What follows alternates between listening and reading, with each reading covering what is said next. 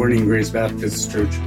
I'm so happy to join you this morning and honored that you would take this time to explore God's Word with me today. I want to spend some time looking at a passage that is very familiar to most of you, Matthew 28, verses 16 to 20, what most Bibles subtitle as the Great Commission. Let me read it to you from the Word of God, beginning at verse 16. Now the 11 disciples went to Galilee, to the mountain which Jesus had directed them. And when they saw him, they worshipped him, but some doubted. And Jesus came and said to them, All authority in heaven and on earth has been given to me. Go therefore and make disciples of all nations, baptizing them in the name of the Father, and of the Son, and of the Holy Spirit, teaching them to observe all that I have commanded you.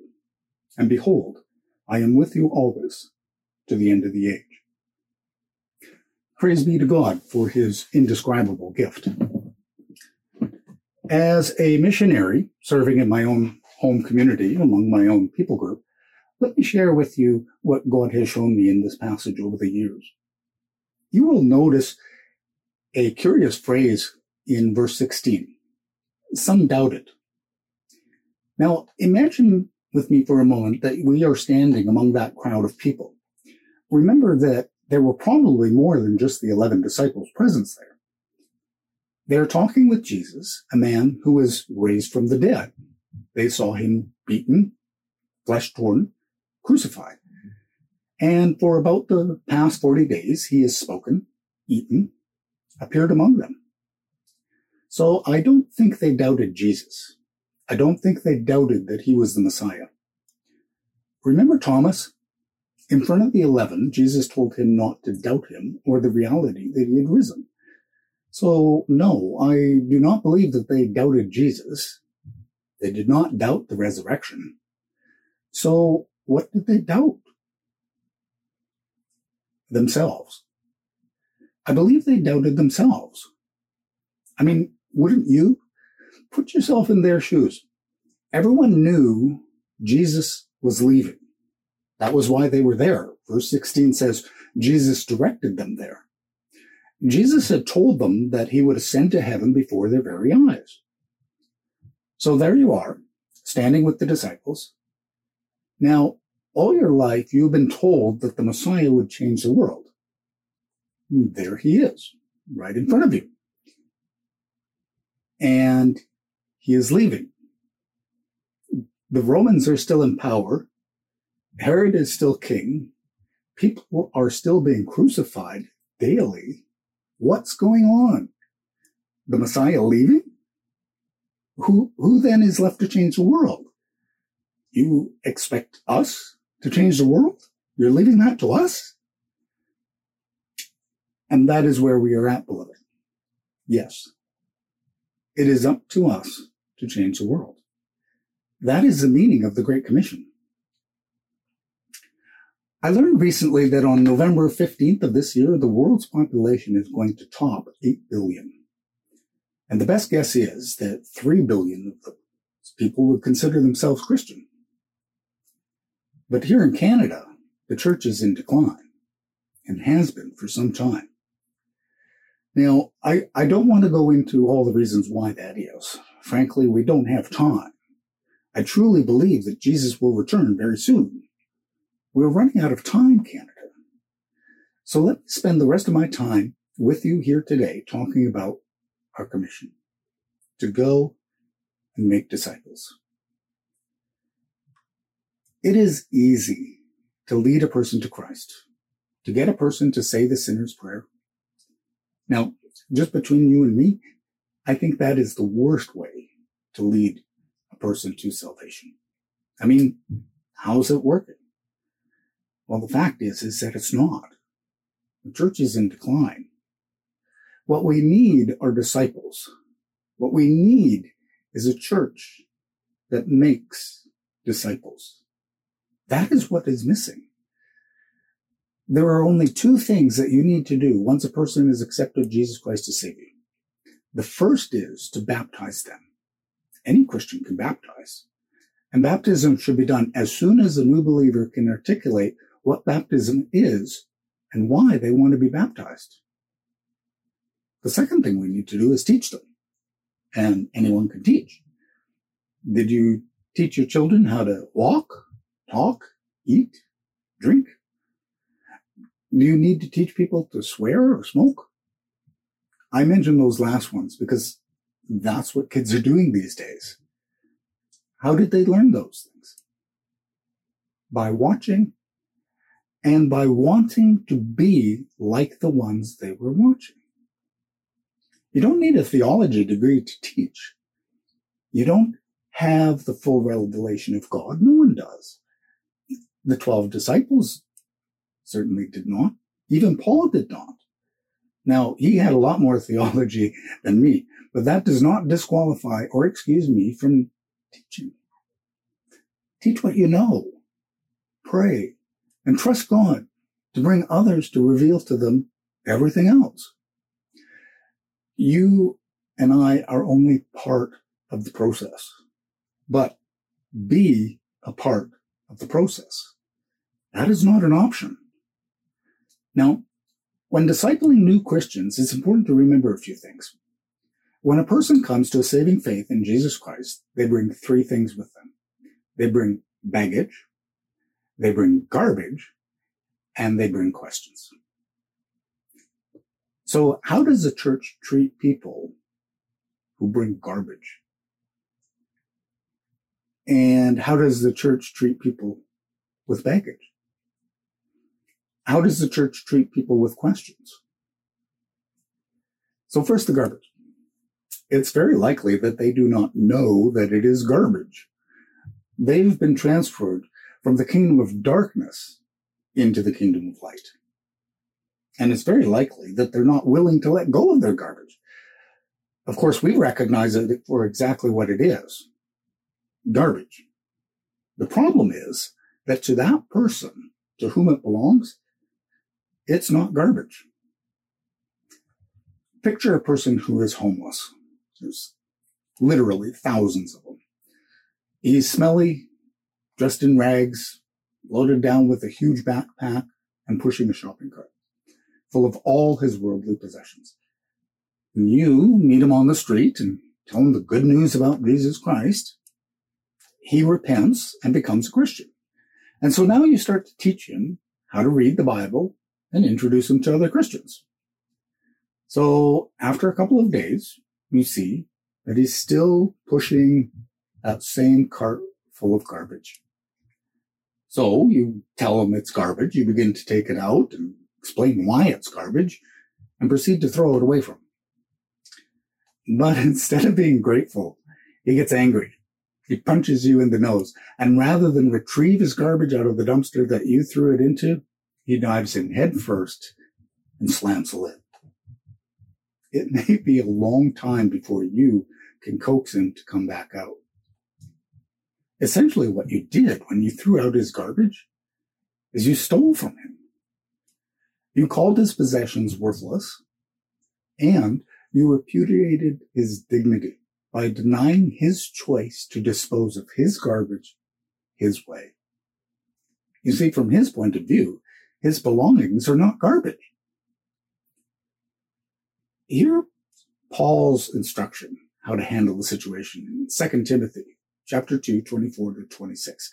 It says we should be kind, able to teach, patiently enduring evil, his garbage, and correcting your opponents with gentleness, so that God may grant them repentance, leading them to knowledge of the truth, so that they can come to their senses and escape the snare of the devil after being captured by him to do his will.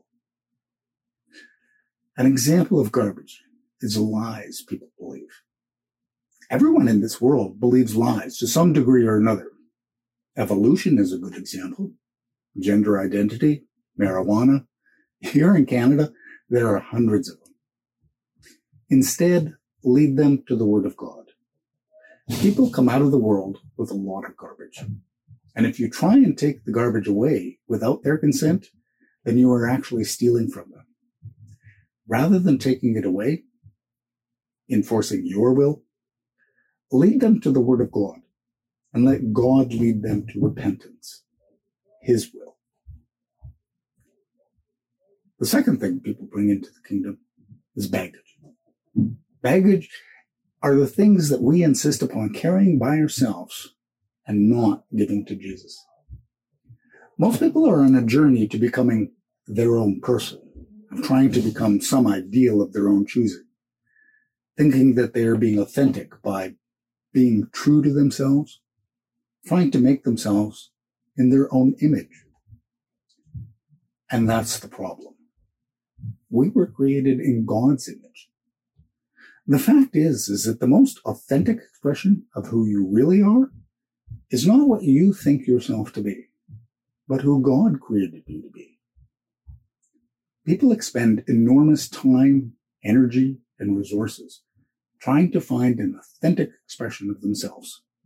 Tattoos, piercing, music, clothes, makeup, the list is endless. Sociologists tell us that our personality is formed in the first 5 years of our lives. We draw conclusions and create meaning about family, life, important issues in those tender years, which becomes most of our baggage. Someone once said that adulthood is a stage of life you spend getting over your childhood. This is why our questions are so important as we grow in Christ.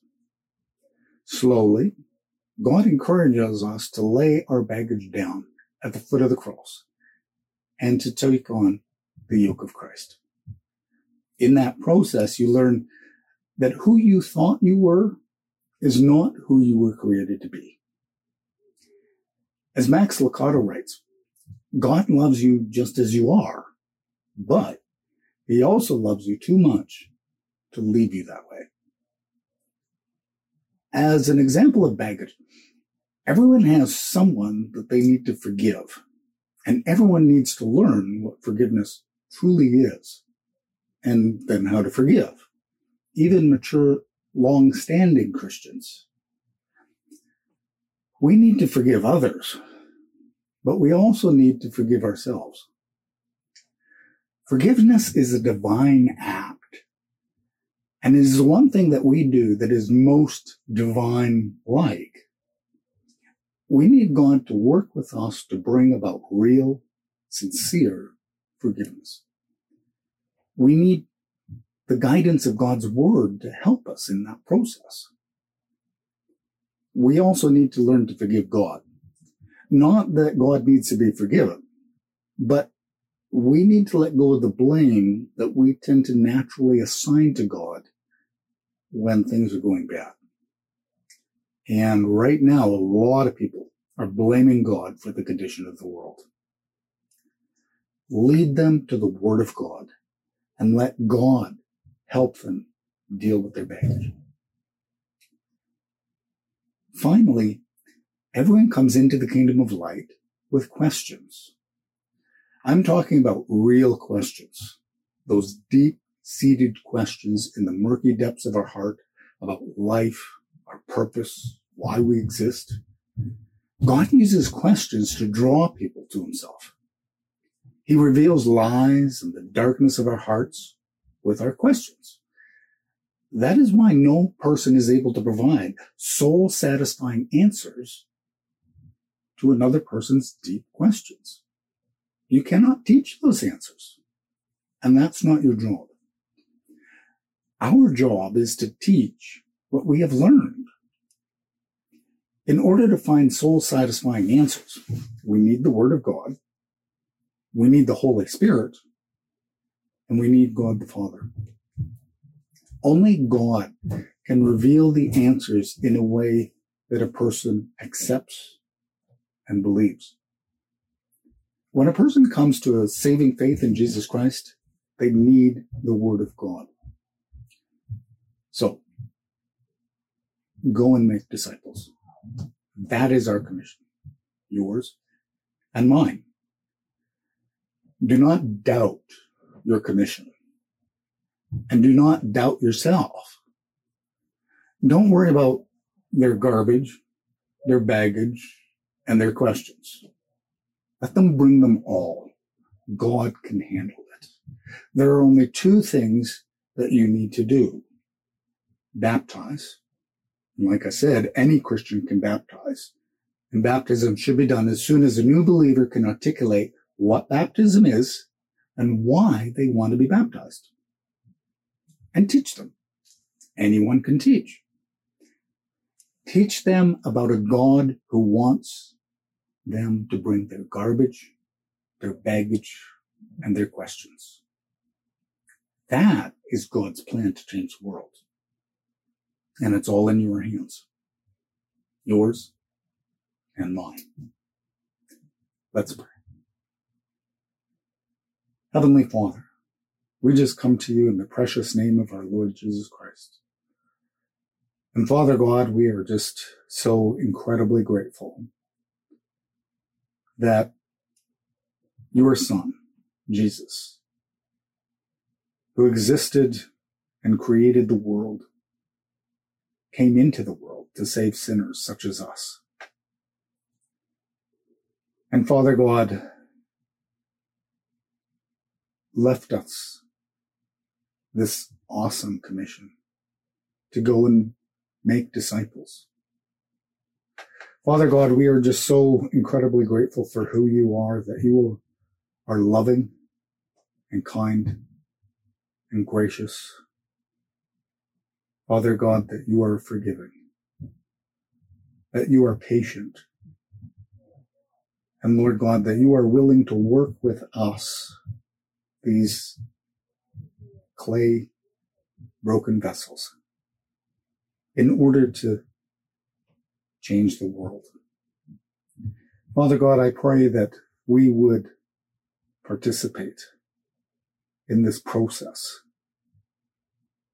Father God, I pray, Lord God, that rather than spending our time online listening to great sermons, that we would go out and make disciples. Lord, that we would connect with people face to face, that we would meet them just as they are, that in whomever we meet, that we would recognize the image of God. Father God, that we would show them just how incredibly precious and valuable they are to you, and how much you desire them to spend eternity with you. Father God, it is all about your plan. It is all about you. Forgive us, Lord, when we tend to think it's all about us and making it to heaven. Lord God, you are in the business of reconciling the world to yourself. Father God, I pray that we would be faithful to that calling, that we would be ministers of reconciliation in the world. Lord, empower us by your Holy Spirit to go and make disciples, baptizing them in the name of the Father and of the Son and of the Holy Spirit, and teaching them those things that you have taught us. I pray this in Jesus' name. Amen. Amen. Thank you for joining me today. God bless.